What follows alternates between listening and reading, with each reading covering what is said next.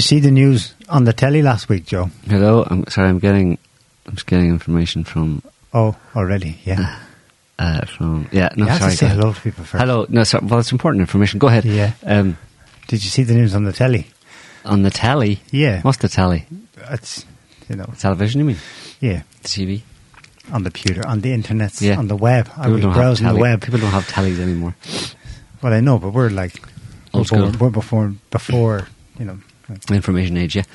They said the globe is boiling. Yeah. Now, I've we're Irish, so we tend to use hyperbole when we're talking about the weather. Yeah. Even though actually our variables, you know, pretty much go from 12 degrees to 18 degrees and nothing ever beyond that. But we, you know, tend to use the word boiling a lot when referring to hot weather.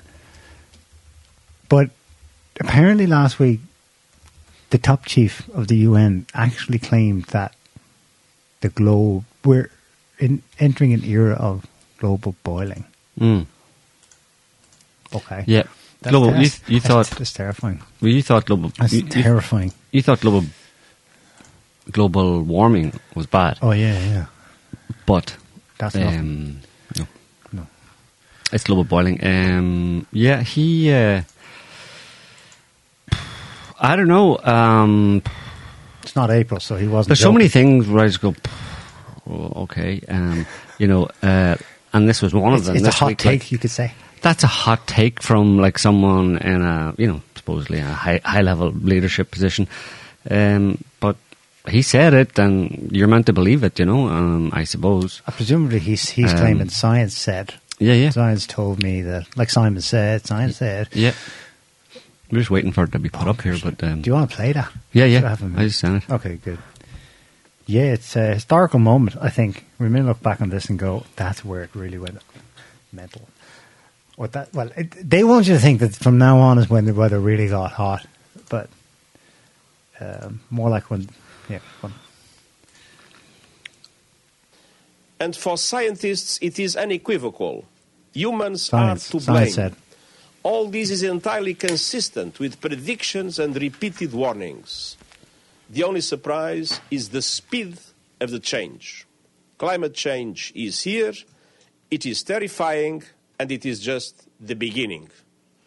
The era of global warming has ended, the era, the era of global boiling has arrived. The air is unbreathable, the heat is unbearable, and the level of fossil fuel profits and climate inaction is unacceptable. Leaders must lead.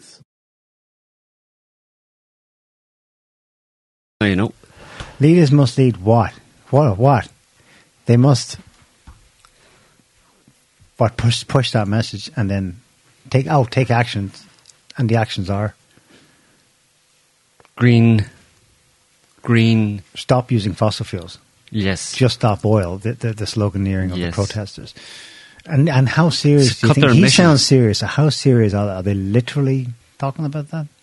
well, Just stop oil, for example, because you know. But yeah, we're going to a green. By- we know we're going by- to a green future. It's going to be just uh, solar panels and wind farms, yeah. right? Yeah, no, it can't be. It can't be.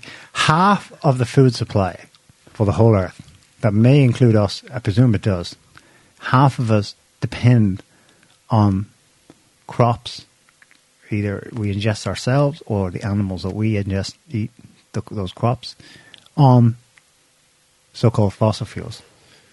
The, the nitrogen, the fertilizers, and the pesticides that come. Because although without them, there's too much farmland that's currently used that's too extreme and or the weather's too variable or the climate's too extreme whatever Yeah. if we are going into increasing climate change you need more of that stuff or you're going to have less crops either way h- half of the food supply Yeah. if you just stop oil you're talking about a genocide of 50% Yeah. of the population Emissions. It's all about emissions. It's. I haven't seen. I've tried to find it, but I haven't seen a coherent plan uh, Yeah. that would that would explain what he actually means. Right. Uh, which is what we're asking about. What that the UN Secretary General there said um, about. You know, mm, leaders are meant to lead, and we need to do something to stop this unbre- unbreath- unbreathable action, action. air and unbearable heat and the global boiling. Um, other than wind farms and um, solar panels and yeah, like to replace fossil fuels. Uh, I don't know. Um, greening of the economy, I suppose. Transitioning, but like companies can't just stop using fossil fuels if there aren't enough power from wind farms and solar panels, right?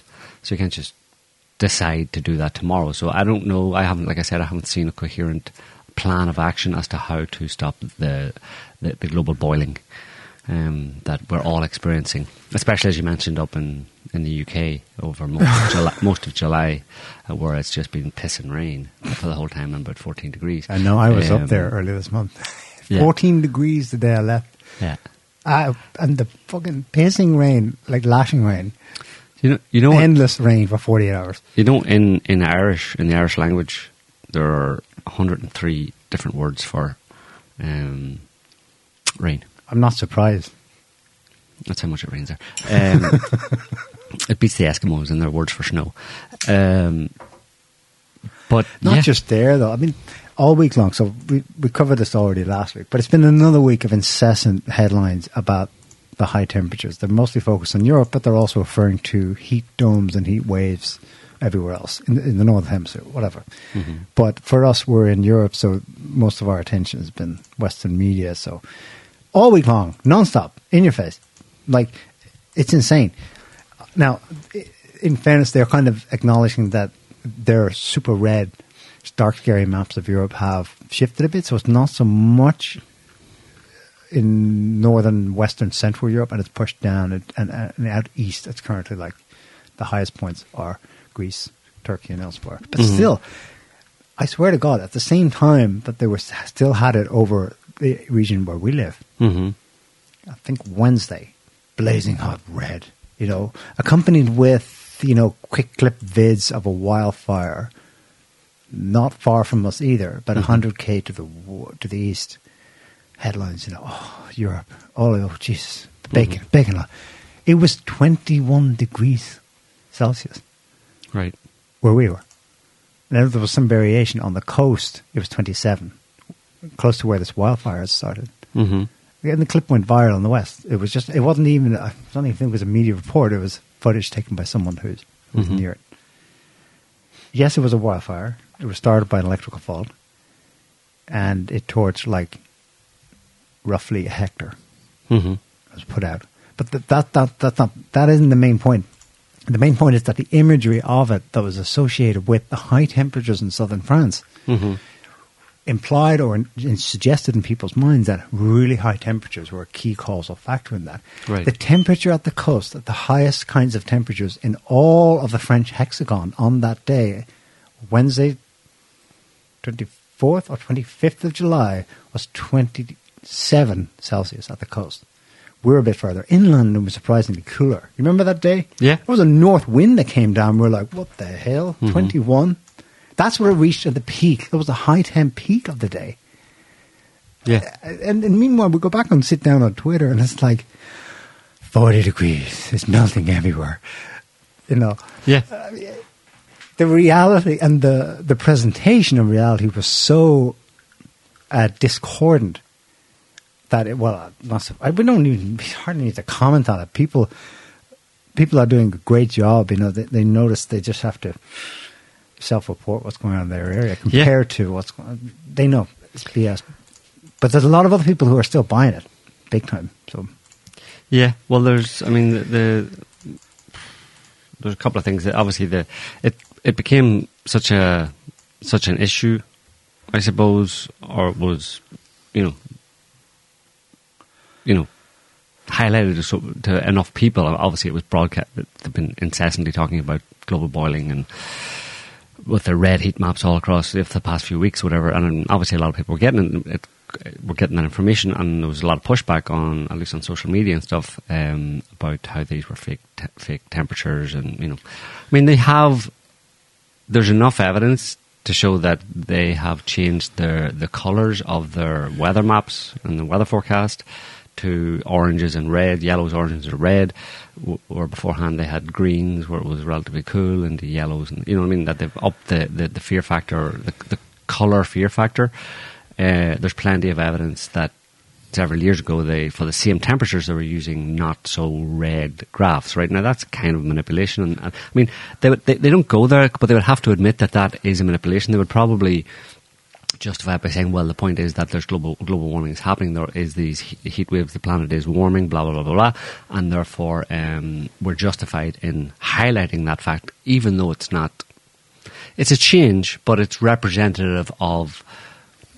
Uh, it's, a, it's a change the way we represented the colours uh, on the on the weather maps previously, but it's justified by the fact that the planet is heating and there's more heat waves. And they also had had to go to the point of, of publishing articles. The BBC, for example, published this article, um, and they did a report as well by one of the, with one of the weathermen, um, denouncing false claims that the heat wave is bogus. How, you know, that have been spreading online. Um, the interesting thing about that article, though, is that they mentioned that. Um, let me see. If you just go down to Or Neil Oliver held up as. yeah, I mean, he's So he says basically, you know, we don't do lad. ground temperatures, we do we do air temperatures. Um, if you just go down to other claims about high temperatures, uh, a headline. Um, subheading. Some social media users have attacked BBC weather forecasts, suggesting the reporting doesn't match, does not match real temperatures. An air temperature of 48.2 C was recorded in Jerzu in Sardinia on Monday, the highest temperature in Europe so far this year. BBC Weather is one of many news outlets reporting this record, but some social media, su- media users suggested the reports were inaccurate. So there's a guy there on Twitter saying that in, it wasn't 48.2, it was actually 41.5, which is, you know, 8, whatever degrees, 7 degrees lower. And the BBC claims in response to this that the data published by, was published by Sardinia's own regional agrometeorological service confirms the high temperature reported. The guy who made that tweet directed us to the Italian Meteorological Ser- Service's website, which listed different temperature readings for that day in Jerzu. Um, so the BBC reported it as being in Jerzu, but then the Italian Meteorological Service's website um, listed different temperatures for that day in Jerzu. However, according to the BBC, none of those readings were taken in, taken in Jerzu itself, but instead in nearby municipalities, with the nearest of those being 13 miles away. So basically, what the BBC is saying here is that within a 13 mile radius in Sardinia this week, there was, according to them, uh, or according to one Italian meteorological service, um, the highest temperature so far in Europe this year of 48.2. But 13 miles away, the temperature was 7 degrees cooler. Hmm. And of course, if you didn't have a 48.2 and instead you had a 40, uh, 41.7 or whatever it was, um, you wouldn't be able to claim that as a super high temperature, 40 degrees in Sardinia at the end of July. Normal. You're not going to make a big deal about it. But it seems they were able to find one hotspot Yeah, and highlight that. in a town.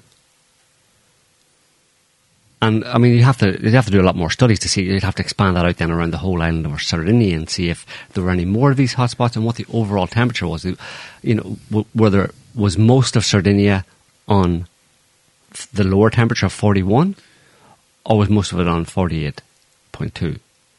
Uh, you know what I mean? So they don't bother with that. They just pick. So there is manipulation in that sense. Because, okay, you can assume that that temperature was recorded 48.2.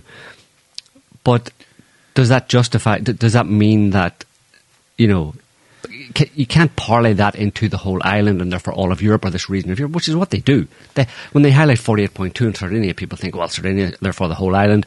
And if they say one in southern Italy, they think all of southern Italy. But are you talking, talking about one small hotspot? It's very interesting. Are you talking about one small, could it be possibly one small hotspot in the entire southern, uh, southern area of the country of Italy? You only found one that was that temperature? Yeah. They don't, they don't go into those details. So it, it obviously is in service to an agenda to highlight to the public, using manipulative tactics that are not actually potentially reflective of reality, of the reality on the ground, using manipulative tactics to convince people that global warming is necessary and therefore we all need to get behind the UN Secretary General and lobby our leaders to And and change the very structure and nature of how we live our lives and how we consume energy and transition to something else and stop eating meat and do with fertilizer, change our whole the basis of Western civilization. That's that's the idea. yeah. And they're using what is potentially manipulated data to get people to do that. Now they would again they would uh, argue that well the science is settled, global warming is happening, it's very dangerous. Uh, if we don't take these actions now, we're going to be in a kind of dust bowl wasteland in many parts of the northern hemisphere, and you're going to suffer anyway. So it's better to suffer through the greening of your of your economy and changing the way you live your life, and stop eating meat and start eating bugs or whatever, uh, because that's less a lesser the lesser two evils. That's less suffering than you would be subject to if or when rather this global warming reaches you know the, the, the, the tipping point or whatever it is when everything's apparently just Yeah. starts to boil or the earth Yeah. becomes unbreathable or we all fall over dead don't know just Yeah. dire predictions of Yeah. Scary stuff happening in the future. The mechanism for it how it's actually going to happen would it actually happen that way? And also removing CO2 from the atmosphere. I don't know I haven't talked about that specifically but obviously remove it through stop burning fossil fuels. Does that have an impact on plant growth and all that kind of stuff? It's obviously very complicated and to be honest I don't I have never read any thesis on fr- from the global warmists the climate anthropogenic climate change perspective that addresses all of the valid potential problems with the with their solution to what they claim is a problem. So the idea that the science is settled, that it makes sense and it should be obvious to everyone, is, is not true. It doesn't seem that the science is settled. It's not very clear. It's obviously not obvious to everyone that you know, you know, when you have to push things through fear, that's usually the ploy of tyrants of or tyrannical systems. When you try to force major changes on people or force people to change the way they live, live their lives uh, in a way that they, they're not happy with, they don't want to, they wouldn't naturally do. When you try to, when you do that through fear, or you find yourself doing that through fear, it's not a good look, and it, it usually doesn't doesn't work. Yeah. it, it usually suggests that there's there's something else going on. Yeah, like the way we find out later. Well, actually, those COVID numbers, yeah. Yeah. You remember how they three years later it became okay suddenly and not a bannable offense to make the distinction between, well, with or from COVID. You know, Yeah. in the height of it, that's not what you were saying. You were saying it was a plague. Not It only was were they not saying that, but if you said it, you got smeared and banned and censored. Yeah. So um, lies, I mean- damn lies, and statistics. it's like if people don't, people people have not have had an opportunity over the COVID the few COVID years there to get a clue, doesn't mean that they have to go full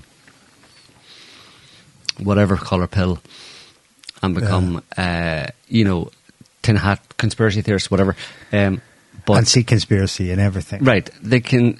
Any Every reasonable person should be able to see that that whole COVID era thing was murky at best. Hmm. Um, they definitely use fear. We've, we've talked about that in previous They shows where they admitted, admitted it. themselves. The behavioural scientists working for the government in the UK admitted that they went too far. They used fear and terror. To, They had a policy they decided on, and the people needed a nudge, so they massaged the statistics Well, for the greater good. A fear nudge, a terror nudge. Yeah. It wasn't just like they needed a nudge. That no, that word itself is a manipulation, which Yes. isn't strange coming from behavioural scientists that they use a word Yeah. to describe their their their their, their policies or their, their what they're working on. That is actually manipulative in Yeah. itself. It wasn't a nudge. They It used fear and terror. yeah. They terrorized people to conform and to comply with these lockdowns and all that kind of stuff.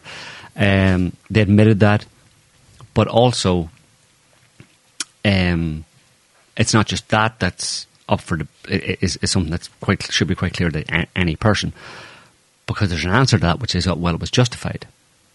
At least a lot of people might think, well, okay, maybe they went a bit far, but at the end of the day, they were trying to do it to protect lives. But then you look at all the data about, like you just said, died with or from COVID, how dangerous was COVID? Did it necessitate all that? And did they know that at the time? The whole thing is, is obviously It's mired in, scand- in a scandal that hasn't come to light, basically. It is a scandal, but it hasn't been publicised as, as a scandal, you know, um, so much, um, not officially. So, at the very least, any reasonable person, middle of the road, not jumping into one camp or the other, would have to admit that the COVID whole COVID years were there was something not quite right about that. There was nefarious.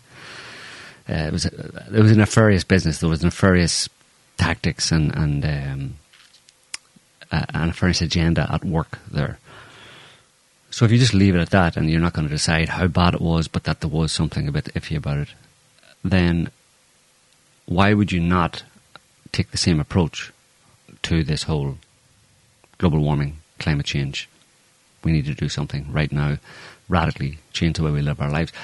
It's the same policy. They're trying to radically upend the way people live their lives, as they did with COVID. I mean, in, in very dramatic fashion. But now they're, they're they're trying to do the same thing. They're trying to push through new policies that will do the same thing, but in even more, in an even more profound way. Yeah. At least during COVID, all, you all, all, all that happened was you were locked in your house and had to wear a mask and, and couldn't go outside, whatever. But now, and, and, you know, that kind of thing. But now it's like they're going to start telling you what you can and can't eat, what you can and can't spend your money on. That didn't happen in COVID. That's a bit more fundamental, you know. That's where this is going, it seems. Uh, so you should, every uh, uh, reasonably, reasonable person, uh, reasonably intelligent person should, uh, given the experience of COVID, should be somewhat skeptical. Take it, take what they're saying now with a pinch of salt because they're following the same kind of fear-based Yeah. tactics That's why to force people into uh, into making decisions or force people to conform uh, to to policies, new policies through fear. Yeah, absolute zero. Someone commented. Yeah, reminds the net zero thing reminds me of what was the phrase? Zero COVID. That was it. Simply zero COVID, Mhm. which Western governments were technically strategically following for a while against COVID, which is bonkers on the face of it. Because remember in New Zealand, any iteration at all, a positive case, and case not being something with sim- someone with symptoms, but Mhm. a positive test Mhm. using a PCR that was a bit woolly. Boom, lock down everything in that area at least, and because we, don't want it to spread. So that was uh, net zero. Well, absolute zero is absolute zero carbon emissions.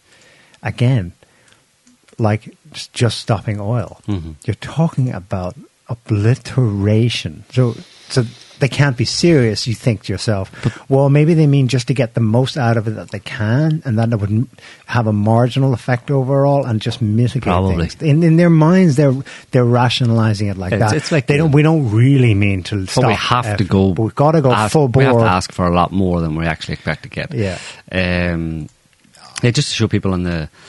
This is this is the Irish Times actually, so which is kind of relevant in terms of the what we were talking about the colours on the maps.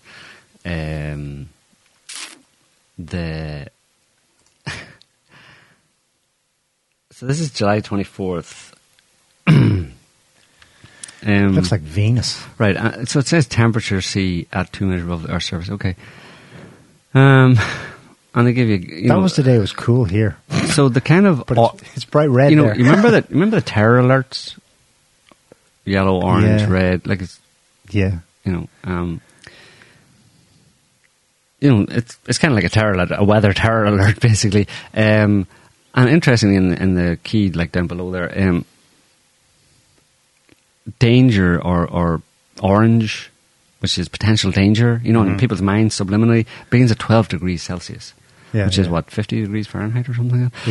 Yeah. Um, and then red begins at 20 or. Uh, 20 degrees isn't like red hot. I mean, people are seeing this as heat, right? Heat, right? And they had to go to purple for like purple hot. But obviously, you know, orange, yellow is warm. Yellow's warm, orange is quite warm, red is really Oof. like hot. Very uncomfortable. Then you're getting into the deep reds. Oh, it's That's red, and then purple, and then whitish purple. Oh fuck me! So it's like on that day in Ireland and the UK and northern France, and in fact on most all all of France, but particularly in Ireland and the UK, it literally was pissing rain and 12, 13 degrees. It was fucking freezing. yeah. And that's the way they represented the people. Yeah. Um, And in France, since then, they've been fact checking tweets like this, saying, "No, no, no, we've never, we're not, we've never changed our weather Yeah, they have, system. obviously. You have, you lying Jesus. Yeah, I mean, well, that's easily provable. You can pull them up from, from several years ago. So, um, No, yeah, it was incessant, wasn't it, all week long, hammering about record heat temperatures. it's just programming, really, isn't it? Here's what was happening midweek in Europe, actually, right in the centre of Europe. So this is, um, oh, the video's from all over, but I think there was a major outbreak of localized storms in, especially Switzerland, Austria, northern Italy. So classically, that's, that's Central Europe. Mhm. This is um, somewhere in Switzerland, I think near the French border.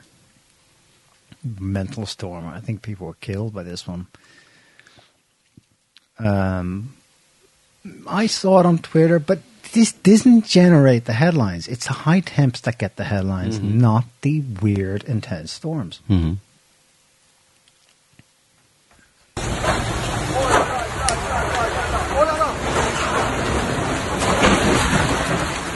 There goes the roof.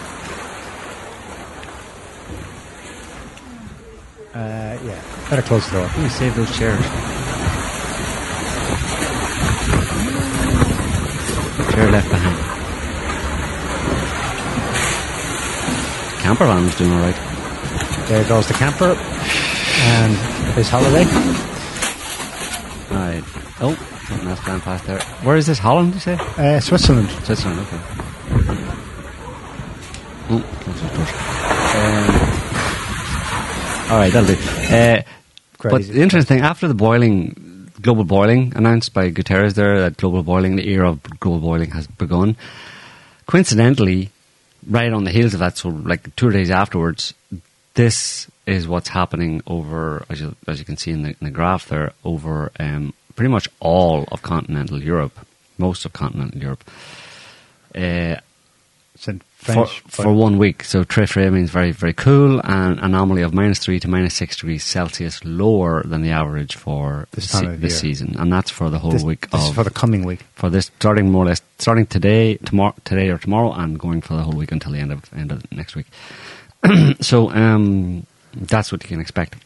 Global, but then, I mean, you look at the literature and it's like, no, of course, global warming is, we changed it from global warming to climate change. It's man-made climate change now, and it's not just No, about but, warming. but they call it warming when it's warm because it's them. They like to go back to that. Yeah, that was the original. That was the original thing. Because like- you see, in their scenario, that they're It's heat that they're they're bidding you to find plausible.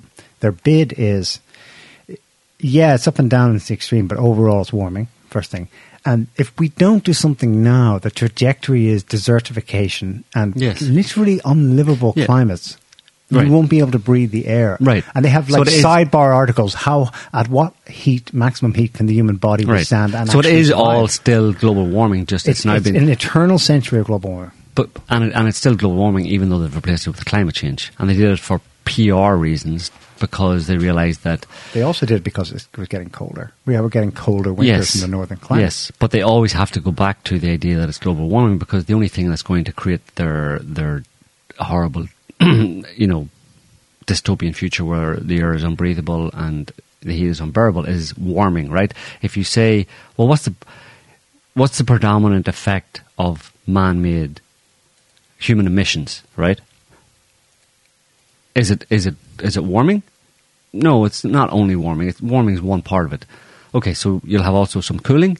Yes, because climate change involves obviously cooling, uh, colder winters. Despite what Al Gore said that we wouldn't, the northern hemisphere wouldn't have any more win- uh, snow in the winter uh, by 2020. Um, they've changed that now, and they've included, tried to make it include all manner of changey events, right? Yeah. But the problem is that cooling, a bit of cooling on top of some warming, doesn't sound so bad. You know, it kind of maybe balances out a little bit. You know, because you know, uh, I mean, is there going to be less rainfall or more rainfall? Uh, depends. So what? And then. Um, what about what about anomalous weather events like hurricanes or, or tornadoes? Yes, that as well. Man-made, uh, human emissions, climate change. Yes, that's going to happen. So okay, so which of those things are a dire threat to human civilization? I mean, how bad? What kind of how bad is a tornado, hurricane, storm situation? Are you talking about like monster storms like in the day after tomorrow, or are you talking about just more storms like we just saw in that video? Is that really? Do I need to upend my whole the way I live my life and the way uh-huh. Western society or live, lives and operates just because there will be some more regular storms like that? Are they going to be super extreme storms that are going to knock down buildings? No, we don't think, we're not sure. We don't think it's going to go that bad. Okay, more rain? Are we talking about torrential rain and flooding? Yeah, yeah, yeah. On top of dry. So super hot weather, then major storms falling and causing floods. Okay, we've seen those increase, yeah, in the past few years. How bad is that going to get? I mean, I want to know what the future is. You know what I mean? Is uh-huh. it, or is it? Do they always have to fall back on just a baking planet? Because yeah, everybody will get behind if it's going to be forty degrees everywhere all year. Then yeah, that's pretty bad. We'll do something about that. But you're saying it's not that. In fact, it's that's only one part of it, and maybe only be a minor part of it when you add in all the other all, all the aspects of a changing climate. Yeah. So how do they all add up to something that requires me to? You know, it, gets very complicated when you add in all those other Yeah, things yeah, because yeah. some of them might tend to offset the others. You know what I mean? What they often talk about as well are tipping points. Mm. That Tipping into what though? and that's it. Into- so they've talked about um, they've been crazy. Hell, uh, Greta's infamous now for for highlighting them, but also Prince Charles and other dignified figures. We must, Klaus Schwab, we must do something now. He's been saying every year. Oh, we will reach the tipping point. The climate say by year X. Mm. What is what is the tipping point? It's referring to a phase shift. The fear in theory that they have. I'm not sure they feel fear about it, but let's say they do sound hysterical, so I presume they're afraid of something. Their, their fear is that it's going kaflooey and it results in a phase shift where you're you're locked into that bad new climate equilibrium. Which is now what? they imply that they mean endless desertification, per, perhaps also rising sea levels affecting many many millions because most of humanity lives to, close to or on the coast. Mhm. But in the middle of all the hysteria last week, something went around that really caught my attention. It caught media's attention too because it fits into kind of what they're talking about. But they didn't really realize, I think, how it fits in and how it utterly upends their theory. This is the study that was widely reported with terrible headlines about how the AMOC Atlantic Meridian, Meridional Ocean Current could, quote, collapse by Mm. 2025. So let's look. At first, I thought, the, wait a minute. Is, does someone actually. No, it can't be. I thought they're reporting something that's actually possible because it's been theorized for a long time. But it's been theorized because it would be the tipping point that reverts everything to ice age conditions. The very opposite. The last thing they ever talk about. It's certainly something they haven't talked about since the early 1970s. However, none of, the headlines were all screaming in the English speaking press anyway. Um, new study shows that by 2025, i.e., the next year or two, the AMOC ocean circulation would collapse because there's too much uh, excessive melting at the poles, causing a, um, a too much of a differential between freshwater melt and salt water, which breaks Mm. it's the current disturbing that currently. right? And I thought, wow, well, yeah, yes, by 2025, but you're leaving something out. Actually, I was wrong. Um, check, this is the Daily Mail's. I know it's the Daily Mail. They do sensationalism, but this is their coverage of it. Their headline on it actually articulated the scenario that most of the media didn't. It's what you just mentioned a few minutes ago. The real life day after tomorrow, as in the Ice Age movie. The Gulf Stream could collapse at any time from 2025. That's actually a more accurate representation of the study's claim, thanks to climate change, plunging Europe into a deep freeze. The vast majority of headlines did not point that out they they left people to, to hang on to the assumption that oh my god, if the Gulf Stream collapses by 2025, then there's no going back. That's the tipping point into permanent, endless baking heat waves. You know. Yeah. So that was that was much better. That's kind of. It also clarifies that they didn't say it would collapse by 2025. No. They gave a time range in this nature study. They said the slowdown it looks to us means that in the next in any window from 2025 to 2095, so anytime this this century, there could be a collapse in. But it's due to climate change, Niall. Man, it's human human emissions. The study didn't actually say that, but, But- that's what's implied here. Yeah. Yeah, well, that's interesting because of an article again, one of the many that were pumped out this week uh, on, you know, giving on the problem with warming, basically, uh, and it's interesting because the title is "Something Weird is Going On." There's a search in, in the search for answers as the Antarctic sea ice stays at historic lows. So there's at least a little bit of honesty in this in this article. It's quite long, but um, they're saying that they don't know why. Um, if you just go down to go down, scroll down a little bit, not too far. Um, I'll tell you when to stop. Keep going, yeah. Get rid of that.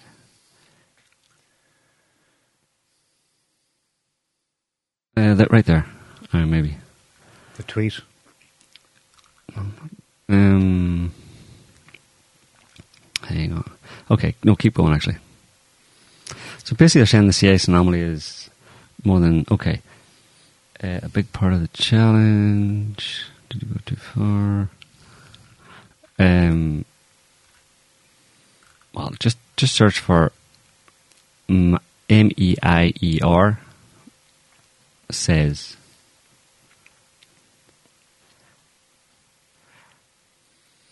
Uh, so, uh, actually, the next one. it must be a couple of Meiers says. Uh, okay, so that one. Um, they basically sent so the uh, an area the size of so we're talking about sea ice here, an area the size of Mexico and the Antarctic Mhm. of sea ice has not Reformed, which it Yes, usually does. exactly. Winter down there. Right. So Meier says it's hard to know if the changes are natural or human caused, or a mix of both, and says there's some evidence of a similar sudden swing from high levels of sea ice to very low in photographs from the mid 1960s. Right. Uh, and a couple paragraphs down. Overall, the feeling is something big is happening this year, and this is probably associated with a wider decline since 2016. So it's only discard- started in 2016. It was fine before that. Uh, there's one, at least one working theory for the loss of sea ice. The waters all around the Antarctic are oddly topsy-turvy. The upper levels of the ocean are stratified. A cooler, a cooler and less salty layer on top, and a warmer and denser layer from around 1,500 to 300 meters. So just before the current declines, top layer became saltier and mixed with the lower layer, allowing the warmer water to reach the surface and make it harder for ice to form. Right. But again, they don't. They they're not. They have no idea why that's happening. So it's uh, the reason I'm bringing it up is down there on the other side of the. It's it's the opposite. It's the other side of the, of the globe, basically, compared to what you were just saying about the the the, the AMOC The- in the North Atlantic, yeah. and, and the melting of the the, the the Arctic ice sheets, whatever, and fresh water coming in and disturbing that, that current.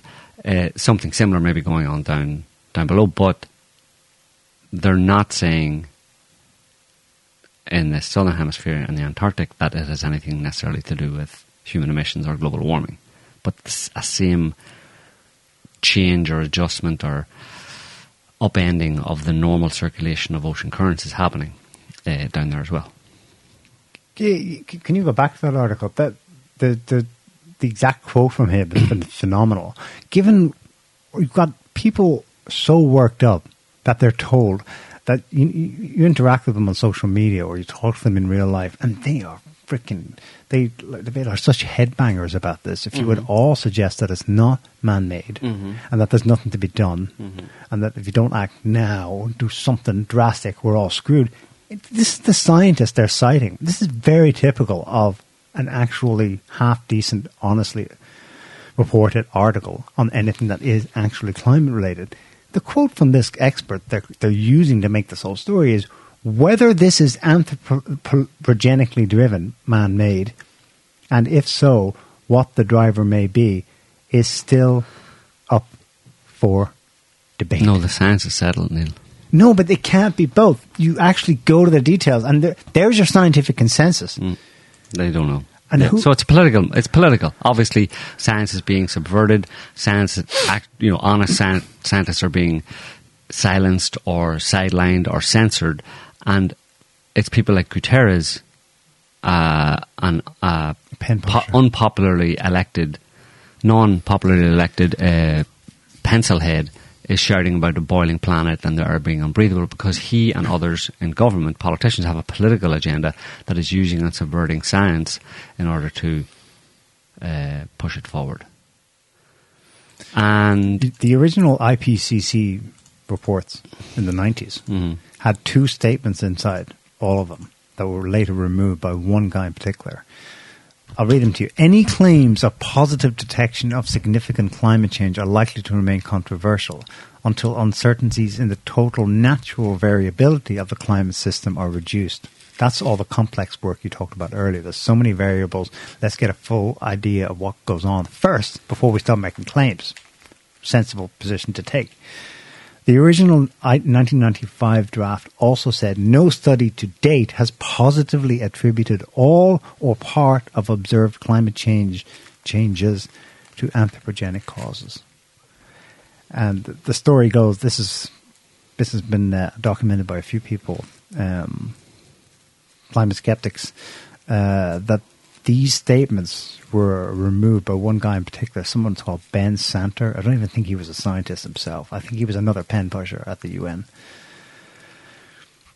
I, it's just, it, it's a political agenda being pushed. and and. I say headbang. It, it's like it's they're screaming it at us, and it's activating the those who are falling for this, and they're screaming at at each other, and then Yeah. back at you whenever you point something. It's Right. nonstop, just banging their head against the wall. It's selection. They're selecting specific data to make their co- their case, and that's they've been doing all week, talking about you know the heat and record temperatures. And as we just mentioned, it's not so simple. And also, I mean, along with record temperatures, they they've been talking about wildfires, right? Because obviously that goes very well with global warming. Well, what more evidence do you need? On? I mean, if you, are you you're so stupid, right? You're just you're just a plebe, right? You're just one of the great unwashed. You don't really you don't have the brain power to actually understand anything that's going on. Let me put it for you simply. You know, global warming. Humans do global warming. You know what global warming is? Makes planet hotter. When something gets hot, what happens? Fire. It gets catches on fire. Did you see the fires? Here's some fires. Okay, do you understand now? Now fuck off and Yeah. pay your taxes. Uh, that's pretty much it. But so we heard it this year. It wasn't really any in France. There was some. I mean, was it Greece? Yeah, there was a fire in Rhodes that got major headlines last week. Well- Rhodes is like it's a hot place. Check this out. Life, for God's sake. A little bit more, a little bit of truth in media. Most fires in Greece were started by human hand. The government says. Yeah, Now the BBC doesn't agree with that. Well, this is the Guardian. Yeah. But the BBC and other uh, outlets, CNN, etc., didn't agree with that. They- they- government, whatever government, shut up, government. You're part of the problem. You're, I suppose that that government, what the Greek government, they're burning fossil fuels, aren't they? Look, we the media have a responsibility here to inform the public that most of Europe is on fire, right? In the same way, a couple of months ago, all of France was major French cities were all um, were all being burned down, right? France had fallen, right, Right, because of the riots, yeah, right? yeah. Well, now all of Europe is on fire. Most of it's burned down, and we at CNN, the BBC, feel responsible to tell you this, even though it's utter horseshit. And in fact, what the Greek government saying that no, they were, weren't started by any temperatures or you know global warming. It was actually people setting those fires. Shut the hell up. yeah. Get with the program. Uh, but anyway, so For me, six hundred and sixty-seven blazes.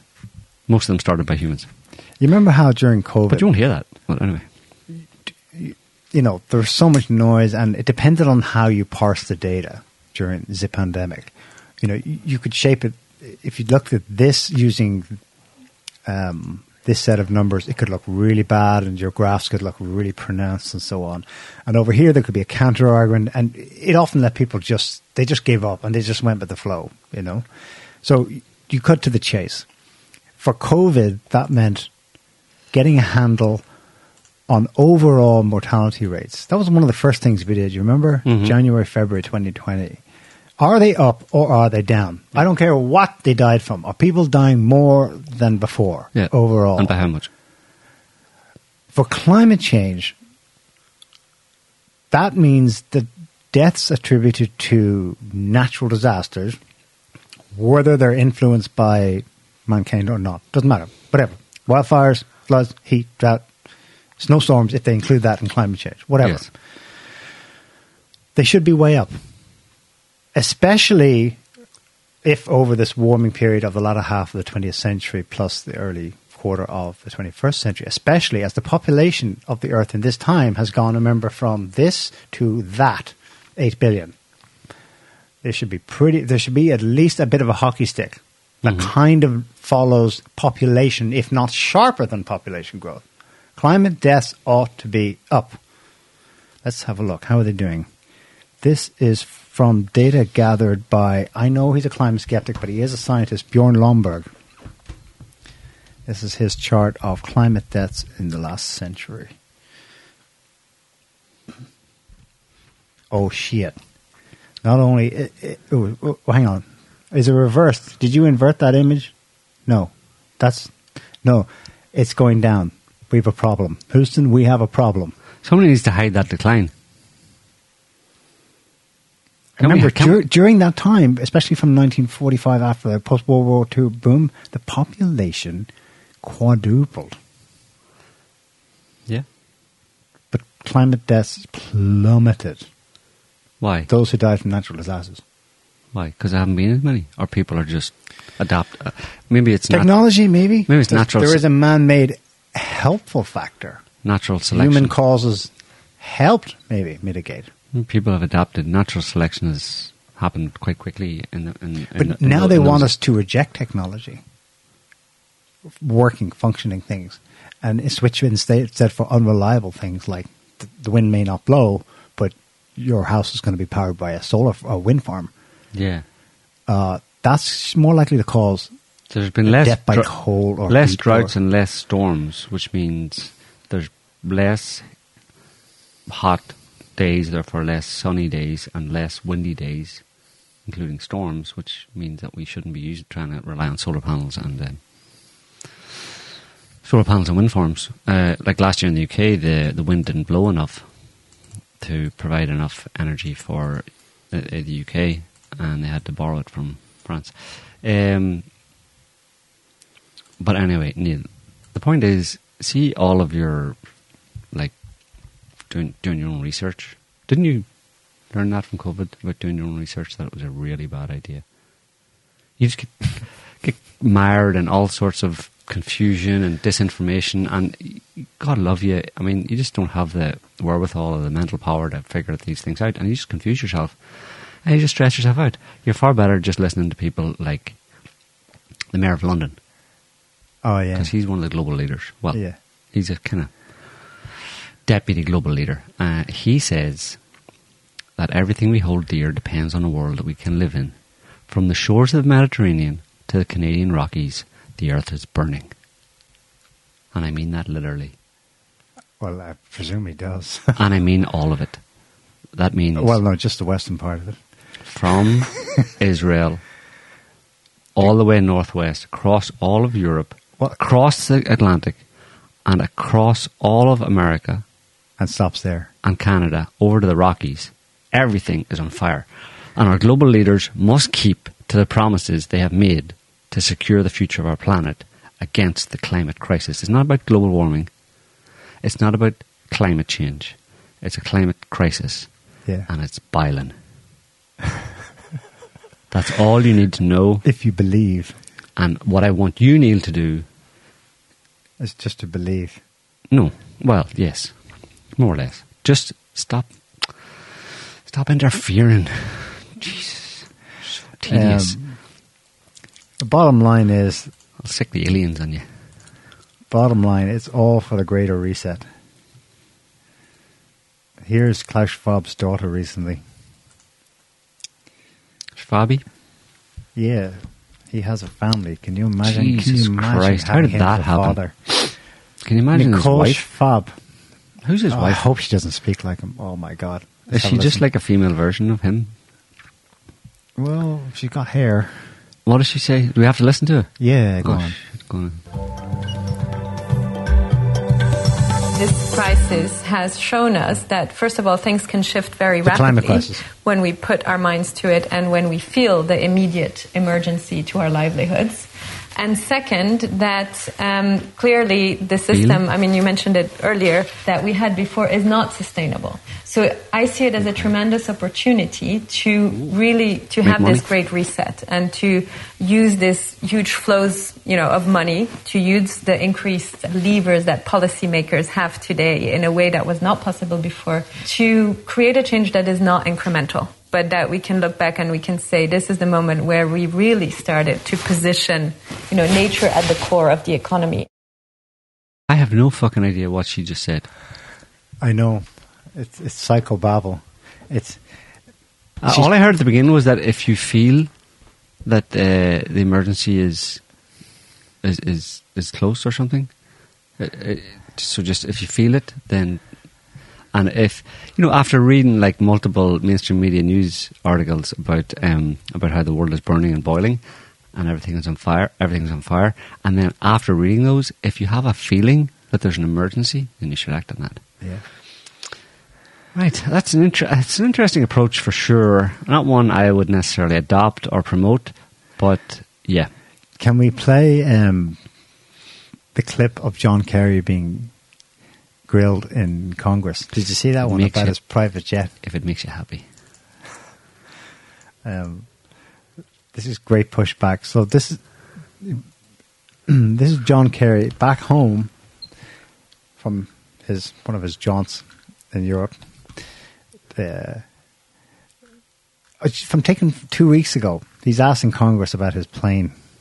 Go on. So uh, I just don't agree with your facts, which began with the presentation of one of the most outrageously persistent lies that I hear, which is this private jet.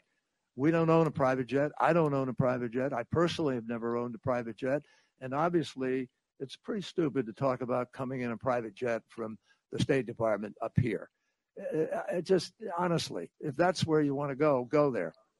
A few moments later. You uh, just testified under oath that you never owned a private jet. Mr. Chairman, I'd like to enter into the record uh, article here from February 15th of 2000, 2023. The John Kerry family private jet was sold shortly after accusations of climate hypocrisy.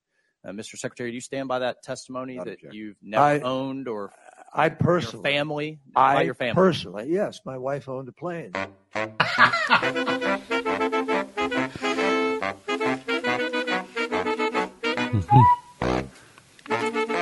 Yes, my wife owned a plane, but I never used it. That's that, that's how like that's lying. That's like- imagine being able to lie like that. It's clearly implied that you know Of course you you and your oh your wife. Oh, oh, me? No, no, my wife does though. Yeah. He didn't say my wife. I did not have sex with that woman. Um, um, yeah, uh, something. Yeah, I don't. I don't know. If this is with all these reports. You, you don't. You don't have something that you can hang on to compare with. So, in in the last one you showed about the Antarctic sea ice, you know, you could probably find corresponding data that says no, no, no. That's their chart where they show that it's a record low. Like, who knows? You know. Well, here's another one. They're currently reporting uh, that crop harvests are way down in Europe this year. The headlines say it's because they're decimated by the heat waves, right? On the face of it, well, that's plausible. It would fit. Crop yields down, record breaking. July was the hottest month in 120,000 years. Whatever. But then, then there's an article that just flies in the face of that. Like, unless your Russia somehow isn't party to any of this at all, they've had another having the last five years year on year record harvests, record crop yields. Hmm. yeah.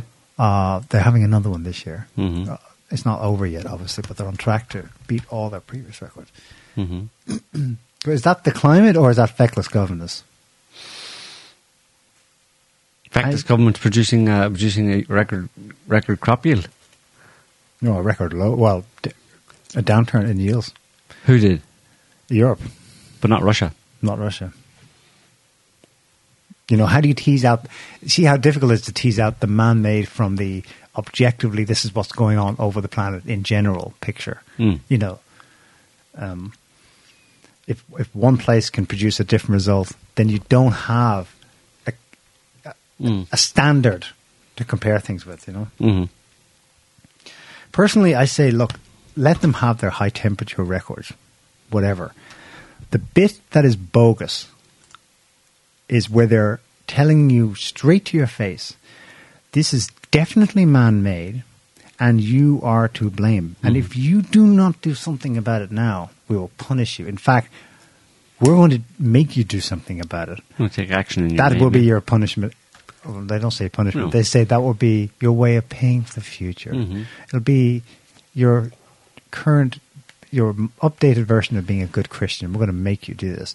So that's the bit that's unprovable. We just saw when you look inside an actual detailed article on one of the specific claims, Antarctic sea ice going down, the scientists, their citing says, well, hang on, we don't know. Mhm. And yet they're, they've converted that we don't know into a currency. Mhm. And they're hammering people with it every day, you know? They, they want ordinary people to be fighting over this, about how hot it is, rather than pushing back on this non-stop, um, totally false position that we know for certain that it's man-made and that it's your fault. Mhm. You know? Yeah. Anyway, that's the weather. That's weather forecast. Um, it's kind of a long weather forecast, but there you go. Um, Well, Jesus, everyone's talking about well, you know. what else is going on? Yeah, people will be talking about freezing this this winter probably. Uh, freezing, record cold temperatures, and it'll be blamed on human CO two emissions. Um, What about them aliens then? what about them? That didn't work. Let's see them aliens. Let's see them Have you aliens. perfected your Naruto run? I'm going to hit Area 51 again this time, but Yeah. for real. Um, yeah, I don't know. That's such a big topic. Um, I know, but you know, we should mention that the congressional hearings, which going on, yep. is it is it done for now? probably was it three hour all- one two days ago? all the things to do. You know, Grusch you don't. and others. You know, it's funny to watch people on social media respond to it. You know, skeptics and it's going to be a hard one for people to wrap their head around, and it's going to it's going to take a long time. It's going to take a while for the acclimatization process to to really take hold, uh, and there will be a, acclimatization process. It seems that it started right because it's bizarre. Like you know, you have this usually when there's a congressional testimony of a whistleblower who is not under any suspicion, who seems to be who he says he is, and makes these claims. When people watch that, and Congress people, you know, members of Congress ask the person questions, and and people generally, I suppose, and when there's no follow up or no pushback necessarily, the person isn't dragged over the coals and exposed to be a liar. He's just they take his testimony as legitimate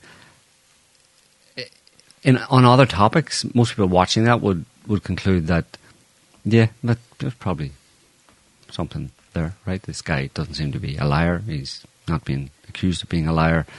Um, so, you know, the claims he's making on whatever topic are have some weight to them. Maybe there's more to come out or whatever, but the, the basis of it is probably there's some substance to it. So, is it, does that apply to this one?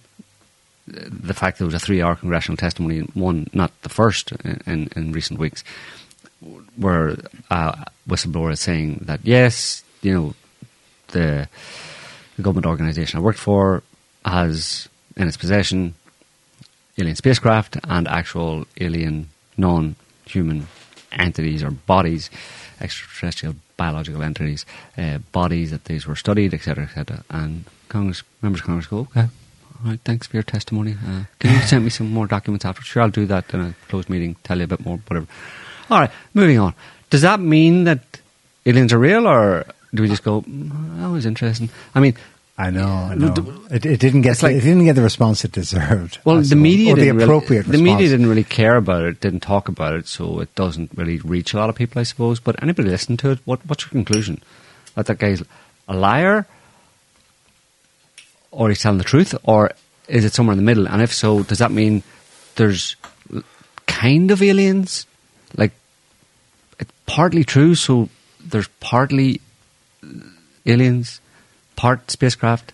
I mean, can you have half a Yeah. can you have half an alien disclosure, or is it does, does it have to be all or nothing? I think that's maybe the problem is that it can't be somewhere in the middle. It has to be one of that. They're either we're either alone in the universe. There's no such thing as aliens or alien spacecraft or extraterrestrials. That's that's this the stuff of you know tin, conspiracy theorists of, uh-huh. of yesteryear, and that's been firmly more or less put to bed. Sure, there's the Fermi paradox and stuff, and why are we alone in the universe, and blah blah. And if there were aliens, why haven't they contacted us, and blah blah blah.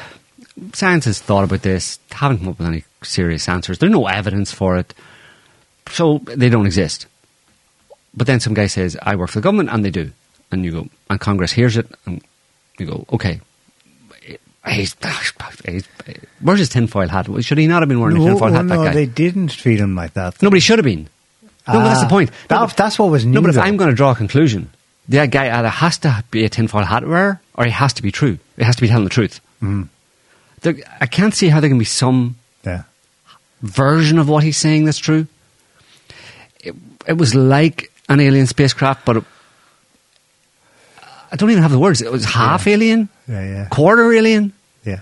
Well, you can see the way they hedge their bets with um, the they're telling you that um, there's something going on, like John Kirby. We're not saying what it is, but we're also not saying what it's not. Yeah. like shut up, Kirby. Yeah, thanks. Are that, you Kirby. saying there's something to this or not? Well- Are you giving it credence at all or not? Because you used to say "little green men" and mock people. Hmm. That was the the one time previous to this was in 1968 when there were congressional hearings, and definitely the take-home media message from Congress was, "There's nothing to this. It's bunk. Yeah. Laugh at them." Well, that's, that's- opaque. That has changed. That this week was not treated like that. There's been a formal response from the Pentagon. Exactly. Here it is. Put it up there. Um, this is from this is the AARO director, uh, Dr. Kirkpatrick, and AARO is the All Domain Anomaly Resolution Office, which is part of the uh, Department of Defense, i.e., the Pentagon. And he, this this director of that office, which is so he works for the Department of Defense. He's a high level, you know, employee of the Department of Defense and the, uh, and the Pentagon. Um, and he, as the director of this office of the Pentagon, dealing with all domain anomaly research, all domain anomaly resolution office, i.e., any anomalies in all domains. uh, But not he- really. It's all highly compartmentalized. Right, he- but he's dealing specifically like about UFOs, UAPs, right? Yeah. That's what he would be dealing with. Uh, and he responded in a, a, a published letter hearing about uh, about these hearings that we just talked about with Grusch and these whistleblowers who are saying that aliens and aircraft exist. And he responded to it and said basically blah blah blah. He's a bit annoyed about how they are his office came under some suspicion because they were hiding things, and he's saying that's not true. Blah blah. And the main thing is the last paragraph. And he says, finally, to be clear, AARO has yet to find any credible evidence to support the allegations of any reverse engineering program for non human technology. Also, to be clear, none of the whistleblowers from yesterday's hearing ever worked for AARO or was ever a representative to AARO, contrary to statements made in testimony and in the media. so there you go. If you don't want to believe, if you want to, Yeah. and this is an answering my question, Yeah, yeah. if you They- were watching the congressional testimony, both. if you were watching the congressional testimony and you were disturbed by it because you saw a guy claiming that aliens existed and Congress, members of Congress listening to him and taking him seriously, well, here's your answer. The Pentagon has come to your rescue. If that disturbed Yeah. you, then this is the answer. The Pentagon has said, I read it again, No, no, no. We got it. no credible evidence to support those kind of allegations, Niall. Therefore, you can go back to bed and sleep peacefully at night because you're not going to be abducted by aliens because they don't exist. okay? But and enjoy it while it lasts because there's going to be more. Yeah. There'll be more of this nonsense. The And by and nonsense, froing. I mean, you know, the yes, no, maybe, Yes, maybe no, not. drip, drip not saying there is, not saying there isn't. And what the outcome will be, well, you just have to wait and see. Uh, but don't be too sure that you won't be abducted in the meantime. Hedge your bets, Niall. It makes sense to hedge your bets because you can't be absolutely sure. So make sure you sleep in your tinfoil duvet. your tinfoil lined duvet. Um, So where do you come down on this issue? Which one do you believe? Narrative A or narrative B? Come on, Joe. Come on. believe, I don't believe anything. Ah, that's just such a cop out. Yeah. I just, I, I, I would be Let's more get a of poll going. I would be more of a do we direct- want Joe to say what he believes? I would be more of a direct action kind of person. I would be. I've been practicing my Naruto run, and I would be for direct action at Area 51.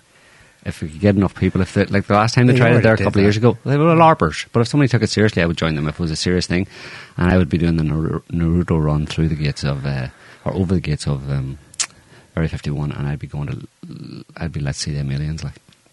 I'd be straight in there. I, so, like I said, I don't believe. I, want to know, like like like Mulder, you know. Um, so I'd be straight into one of the hangars and getting my hands on the aliens, you know, yeah. Testing out the testing out the aircraft, that kind of thing. And only then would Get an answer out of him. only then would I give you an answer. To Okay. tell you yes or no. So, So until then, it's not real unless you can see it. And until I get my hands around a scrawny alien's neck, um, I won't be. Uh, I won't be opining on that. Anyway, um, such a cop out. I know, yeah. We'll see. Just wait and see. Okay. Um, what about them Russians though? Mental. They're Them Russians. like aliens. Did you see? Yeah. Talking about aliens, what about them Russians? They may as well be aliens, like. They're The- just so not ideological, ideologically aligned. Like, I mean, you know that that that's the litmus test for for whether you're human or alien is whether you're ideologically aligned with Western values or not. And the Russians are definitely alien in that respect. You know. Niger. Make sure you get. Make sure you say this right now. This that country in um, Niger. Cent- Central Oh my God, Niger. Look, I could have I could have said worse, right? I'm going with Niger. I could have I could have got us fucking banned off this show banned off YouTube if I got it wrong. Like, um, what's up, my Niger? So, um, Yeah, there was a coup there this week. yeah, one of a few, and all, all A few going back to last year. There was a coup in Burkina Faso. There was one in Mali. Mali, Chad, Um, all of which implicate implicate Wagner. are associated with Wagner, of course, Ukraine, Russia. Um, the, there's a statement put out by the French on this. Yeah, no doubt in Niger, No doubt. in Niger. Let's see what they have to say. How do you say it? Niger, Niger. Niger. That sounds. I think it's a, it's a francophone country. Sounds closer to the, the N word than From AFP, France warns will France. That's not good English. Oh well. Anyway, France France, warn- warns it will retaliate if its interests are are attacked in Nigeria. Niger. Uh, it's a very short piece. I presume that's all they have to say on it. But it, check out the wording. Should anyone attack French nationals, the army, diplomats, and French interests, hmm, I wonder what they are, they will see France respond in an immediate and intractable manner. Intractable. The French president's office said, adding that French President Emmanuel Macron Will personally oversee. will not tolerate any attack against France and its interests. But what does he mean? What's that got to do with the military coup, you wonder? What is it- Well, What does he mean by not tolerate? Like he personally will not tolerate. He'd just get very angry and like throw a tantrum. He'd hold his hold his breath until he goes blue in the Elysée. They might do what they did in 2012 and send in send in the uh, Grande Armée. Um, what are French interests in Niger? Niger, you might wonder. Let's have a look. Um, and why would a coup there be so upsetting to them? This is from downtoearth.org. um, do a search for uranium mining. Well, the answer's in the top. For 40 years, French firms have been extracting uranium ore in the heart of. Yeah, but let's see how, how much of an interest. Uranium mining in Niger only contributes around 5% to the national gross domestic product of Niger. Over 50% of the uranium ore extracted from Niger is used for fueling French nuclear power plants. Mm-hmm. This is where a third of all uranium for France's reactors come from. Mm. Three out of four light bulbs in France are illuminated through Nigerian, Nigerian uranium. Many don't even know that the impoverished mining towns of Niger are keeping the lights on in France. But the situation there is just the reverse, where only 10 to 20% of people in the urban areas, never mind the rural, in the urban areas have access to electricity, while only 2% in rural areas. That's just on the face of it, that's just criminal. I mean, I know I'm a beneficiary of that status quo because, you know, Mhm. here we are with the lights on in France, but that's obviously crazy. That's obviously a legacy of colonial history. Um, Mhm. That's not the only interest. Niger is one of about 10 or 12 countries in sub Saharan and Western Africa that uses a currency called they changed it. It used to be called the colonial franc, literally the colonial scrip. Not a good look. It's pegged to the euro now. It used to be pegged to the French franc. It's basically currency completely controlled by the European Central Bank. They have to deposit their foreign exchange reserves in Europe, the governments in those countries. Obviously, this is a legacy, like I said, of colonial history. So, in those countries, the, the 12 or so that are, use the franc, there have been military coups in the, just the last six months, with mass protests in support of, and they're all waving Russian flags. And they're specifically saying, we want to break free from France, hmm you know. Um, so, coincidentally or not, this comes the same week that Russia held its second Russia Africa summit hmm in Moscow, in which something like 17 heads of state from Af- Africa and representatives of other countries met with Putin for like a two day summit, in which Putin promised them aid in spite of Western efforts to block him from doing so. Because the whole grain deal, Mhm. plus fertilizer, Russian shipments that are being held up in European ports, that's meant to go to Africa. He just said, "All right, then just keep it." Mhm. Well, he didn't just say, "All right." He said, "Your he said, quote Your European leaders are amoral and irrational." hmm He said this, and the Africans who were present agreed with him. He promised to um, fulfill all the orders basically for free, gratis, um, despite the fact that Russia Well, will free be getting shipping. the money for it. Free shipping. Okay, they still have to pay in kind. No, but because that's the, that's the point. I mean, okay, European countries have basically looted and pillaged Africa for the last hundred, well, two hundred. Go back longer uh, years. Um, in the way that you described, where they they live high on the hog at the expense of African countries, uh, and the only thing they get in return is the now and again they give them aid, right, which is comes with all sorts of strings attached, right? Handouts, handouts are no good, right? Russia, both Russia and China, China's policy towards Africa is business, trade, proper trade, as in, do you have stuff that we want to buy, uh, and and um, we have stuff that you want to buy. We trade basically, and it's mutually beneficial, and we raise up you know, both of our economies, con- co- uh, economies benefit. That's not, that hasn't been the approach of the West at all. It's been looting and pillaging, um, and that's well documented. It's not nobody nobody with any sense disagrees with that. Disagrees with that. Um, Russia, both Russia and China, China for a longer period of time, but Russia now more directly have been, and this is where Wagner comes in, right? Wagner as a kind of par- uh, private military company there to, you know, secure the presidency of, uh, Well, secure particular, provides particular security for Because- yeah the governments. Right, because that that coup, quote unquote coup that happened in, in Niger uh, this week would not have happened without Wagner being there. Yeah.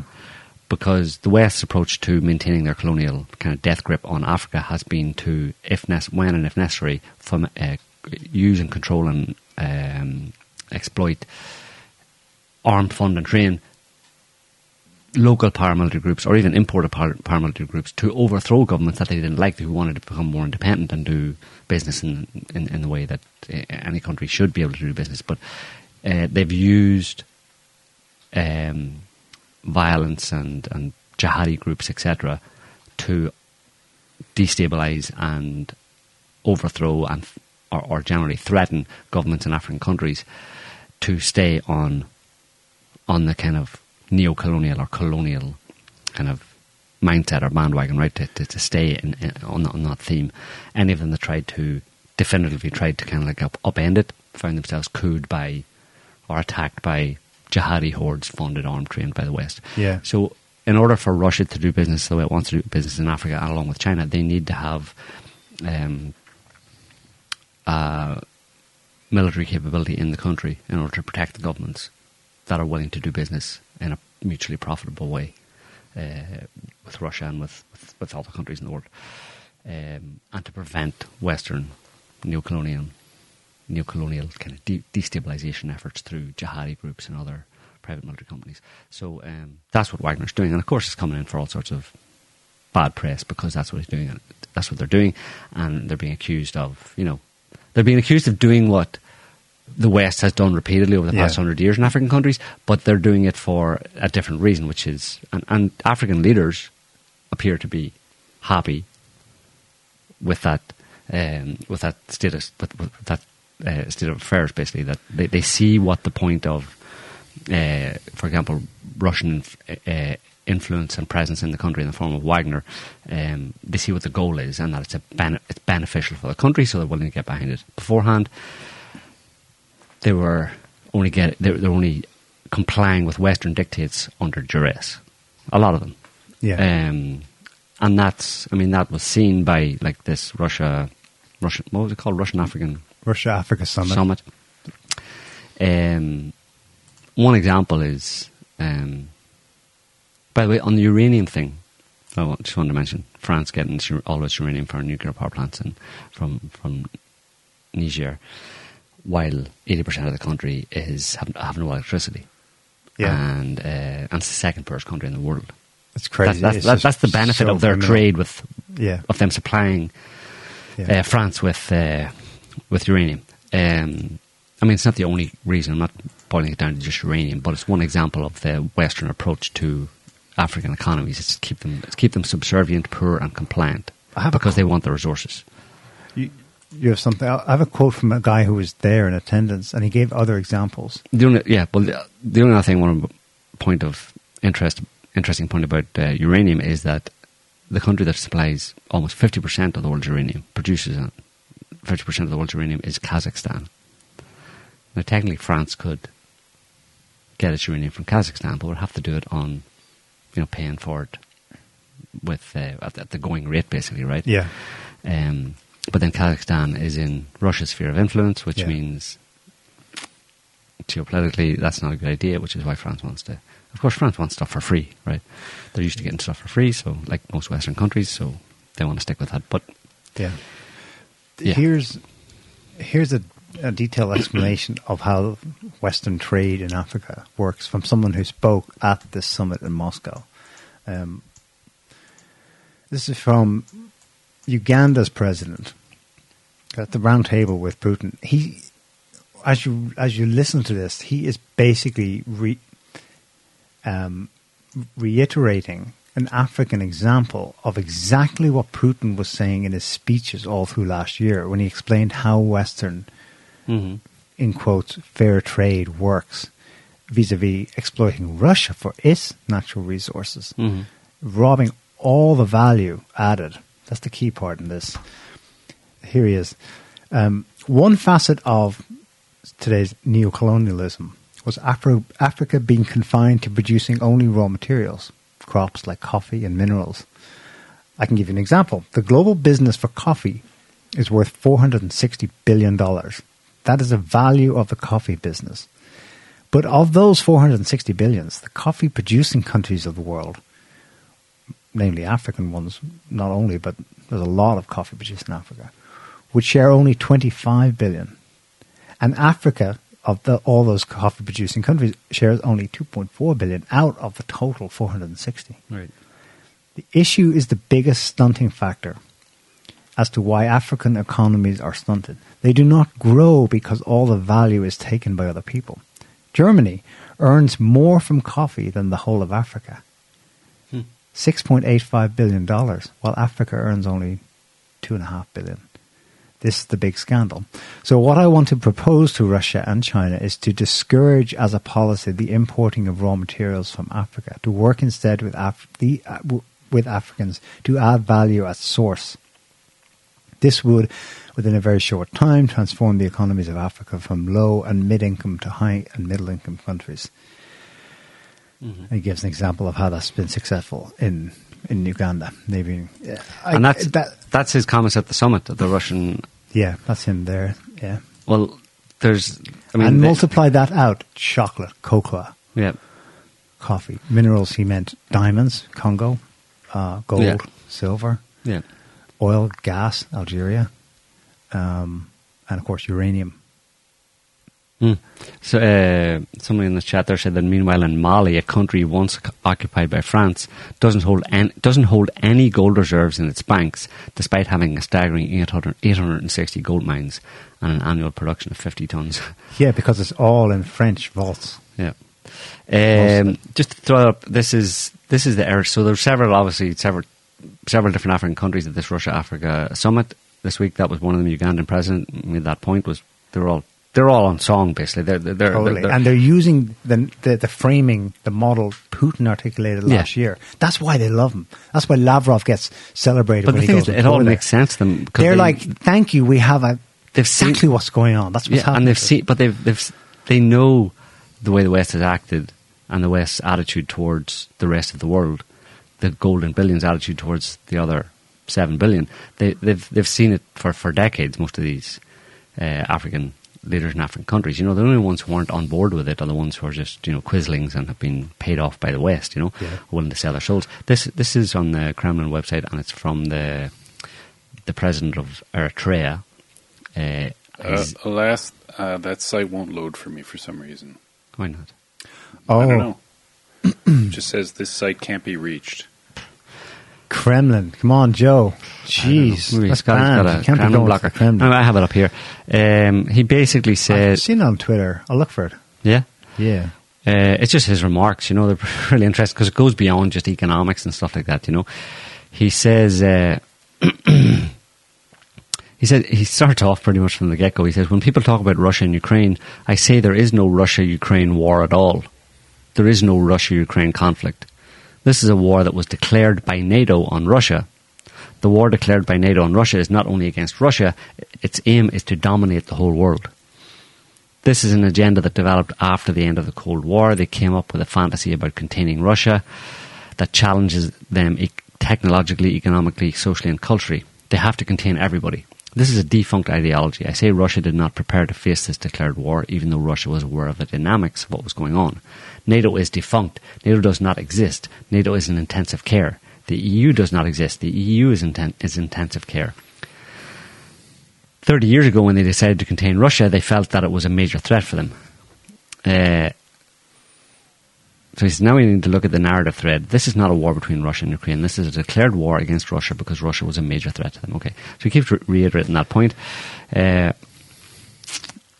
this is a war declared on Russia by a war to achieve hegemony. In the last 30 years, I've seen the details of the mechanism of this de- declared war. The last, this last event is the final phase to me. It will end sometime. NATO will not get out of intensive care. The EU will not get out of intensive care. These systems are crumbling. Uh, so he talks about plan for the future. Uh, we need a new financial architecture globally, Yeah. one that is not controlled by the euro, the dollar, or other currencies. Yeah. And he Uh, complains about how they're printing money and Yeah. dumping it And extract what they can from talking about China and their calculations toward China that have proved to be wrong. They've failed. They probably have the technology. The, the Chinese can only copy. blo- Uh, uh, he, talks about Eritrea. This time, Eritrea is being contained by them. We are being punished with their sanctions all the time. We have to be punished because we are not bowing to their conditionalities. We are a very small threat. We are not even a threat to them, but they have to contain us. Sanctions, sanctions, sanctions. Conflict here, conflict there. He he says we need to strategize, and I say Russia will have to lead this strategy. Russia will have to design a plan on facing this declared war. Not only on Russia, but this is a global war. Everybody should come and join Russia in this strategy. The sooner the better. Uh, That is why they want you to hate Russia because it gives the platform and the encouragement, moral and security wise, for the poor billions yeah. to speak up and to act in their best interest. You know, coming back to it, then who's the, who are the aliens? Is it the Russians Hmm. or is it the Americans and the Europeans? Who are the who are the least human? Yeah, well, they're the aliens and the least human these days. Are yeah. Yeah, Hold up in the West. Um, Isn't it amazing how, like, the 19, the Cold War, in the Cold War, this is basically what happened. Most of the newly freed post colonial countries in Africa and elsewhere quickly or explicitly went quote unquote communists or quickly align themselves with Moscow and or Beijing, mostly Mhm. with Moscow, the Soviet Union, right? You know, um, ideologically, in that era, 100, 80, 80 less years ago, you know, and I don't know if it's that we come full circle or if this was always the case, but the the ideological alignment is there, still or again. I'm not sure which, and it's as strong as it was then. mhm. So it was never the communism per se that bound their fates and their view of the world together. Mhm. It was it was something else. It was to do with real things. You know, Yeah. that affect real people. It wasn't, you know, implement Marxist doctrine per se. It was what can we do to get more freedom, our, our fair share of the pie, to freaking modernize. Mhm. There's no there's no electricity in the country that supplies Yeah. the top one of the top Western European countries is power generation, for which it powers all its industry, all its exports, all the lights on the streets, its swimming pools, its It's facilities. Shameful, yeah. Since since forever, it's so shameful. It's you know, it's it's inhuman. But don't worry, Russia's going to remake African nations in its own image. uh, kind of, in a certain sense. I mean, part of it's Wagner and having the, the military presence there to make sure that the West can't coup leaders that they don't like in Africa anymore. But, you know, this article from the BBC, Wagner backed uh, Central African Republic, public leader asks voters to abolish term limits. So Putin's like, okay, so we need some Russian soldiers in there in your country to protect you, and we also need you, Mr. President, who we very much like, to be president for the next 20 years. Go. Just like me. Yeah, yeah. Q, Q which Q, tease up Western, you know, Freak out. freak out. Oh my God, You can freak out all they want. anti-democracy. Freak I just, I encourage them to freak out more, because it's good. It's funny. Yeah. So have you got anything else, Niall, to regale me with and people who are listening? Any more pearls, pearls of wisdom? Done the aliens, Yeah. kind of. We've deferred it, Aliens are done. Joe. We've done the, the Just ask me weather, every week. weather mania. Um, yeah, U crops. Drone strikes in Moscow this morning. Um, yeah, scary, but kind of inconsequential. It's it's pretty regular now. Once a Mhm. week now that they attempt to fly something or a group of things into Moscow. The Russians claim that they, they get them all, although one or two will still fall and hit something, and it did. It uh, at least it wasn't a, it wasn't a residential building; it was an office block, I think. Um, again, tying in here's something that ties in the that bridges the old Cold War with the current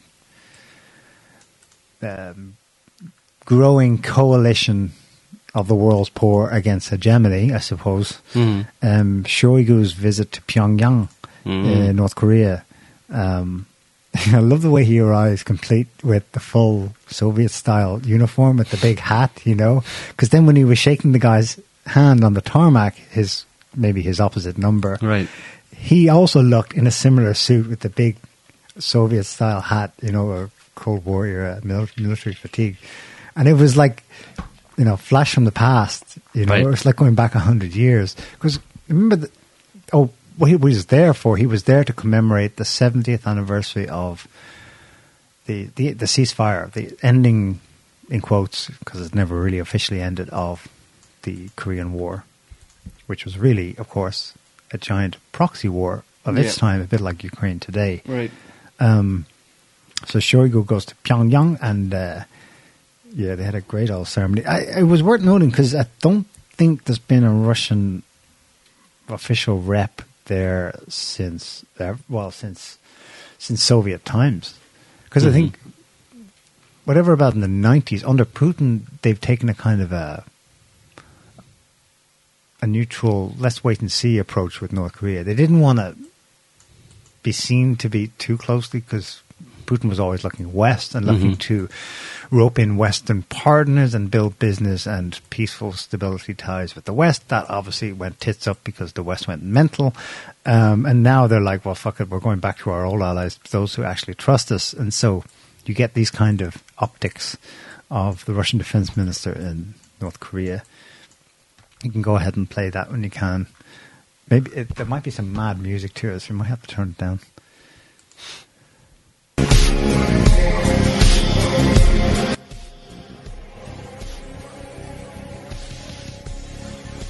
You what I mean about the uniform?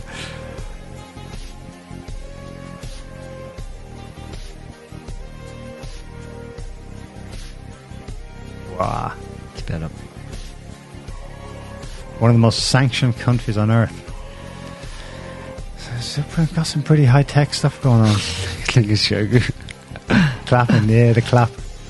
He looks very similar to his uh, oh, that's, that's the thing. He's from Well, not they- that far. He's from Central Russia. Well, they, they copied the, the, the Russian military uniform. yes, like, they did. Yeah.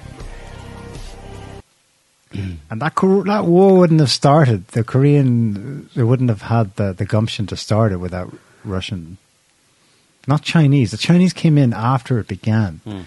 The initial impetus from Eurasia came from Moscow for them to because they could see originally Korea was partitioned after the Americans caused the collapse of the Japanese Empire, and they partitioned it in 1945, and it was supposed to be temporary.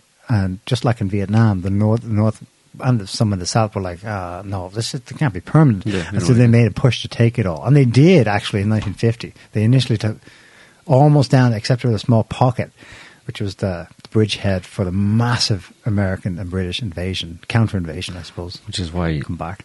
South Korea is overrun by American military to this day. Yeah, that that could never have happened though without um, Moscow's full green light in 1950. Um, here's another story. I had don't have much to say on Ukraine. It's kind of nothing changed. The Spring counteroffensive Ukrainians are still well. throwing themselves by the thousands uh, against Russian defenses. Um, In the south, yeah. fucking crazy. Anyway, um, but this story for me just in a microcosm encapsulates the entire episode. Um, the BBC is reporting uh, that a U.S. Marine called Trevor Reed, um, ex-Marine, I suppose they have to qualify that, right, was flown out of Ukraine this week after, quote, stepping on a landmine. The weird thing about this guy is he's not just another merc. He had been seconded, I think, to the U.S. Embassy in Moscow. And in 2019, he was arrested, I think because he was pissed out of his brains one night and he was resisting arrest somewhere around back streets in Moscow. Um, he ended up Yeah, he was arrested for that and charged and convicted, and but he was released that year in a prisoner swap. I'm not sure for who, I can't Mhm. remember. Mhm. So he is freed. Well, you'd think, well, get out of Dodge, go home to America, right? Yeah. He ends up in Ukraine because he wants to get back at them Russians. well, the dumbass stepped on a mine last week, and now, yeah, he's got no legs. So that's that's where ideology will take you if you're not careful. Yeah. All right. Yeah, Is that good? That's it. That's it for me. Do you want to hear a joke? Ah, yeah, definitely. Oh, someone says RFK is a CIA op. no agenda, lads. No agenda, lads. Theory. What? Yeah, no. Bobby Jr. He's he's got a hard on for Israel. It's revolting, but there you go. What can you do? Uh, did you hear about the man who was hospitalized with six plastic horses in, in his in his stomach? God, no. What happened? A doctor described his condition as stable. That's terrible. And Taxi. that's I'll get my coat. Uh, yeah. So um, I can feel the global boiling. Can you? I think No. I can feel it. Well, no. I can feel it. Yeah. I'm going with that girl, whoever she was. Oh, Klaus Schwab's wife. Uh, the the daughter. Oh, daughter. Sorry. Yeah, I hope that wasn't his wife. Um, yeah, it's the feels more than more than anything else that I'm I'm going to go with from now on. If I feel, It feels uh, a bit unbearable, doesn't it? mm, mm, mm, mm, mm. Yeah. I'm going to read more scary articles and then see how I feel about it. Yeah. About the world after that. Um, but definitely, I can feel the boiling. I think it might be boiling. Check outside there. I think it might be actually a bit of bubbling going on. Yeah. Uh, yeah. Tarmac's melting. It huh? could be. Uh, anyway, yeah. So we'll leave it there for this week, folks. Thanks for watching, listening. Hope you enjoyed the enjoyed the show, um, and thanks for commenting. We'll be back next week with another show on whatever, like we usually say, nonsense has been going on. Aliens, I hope. now, or if there's any We'll get aliens that Joe show to weigh in. I'm going to have to find a way to provoke him. You can just ask me every week, and maybe I'll change my mind sometime. I'll catch Anyway, him out somehow. Yeah. So we'll leave it there. Yeah. Uh, so have a good one. Take it easy. See you next Thanks week. for Bye. watching. Bye all. Can't stop the signal now.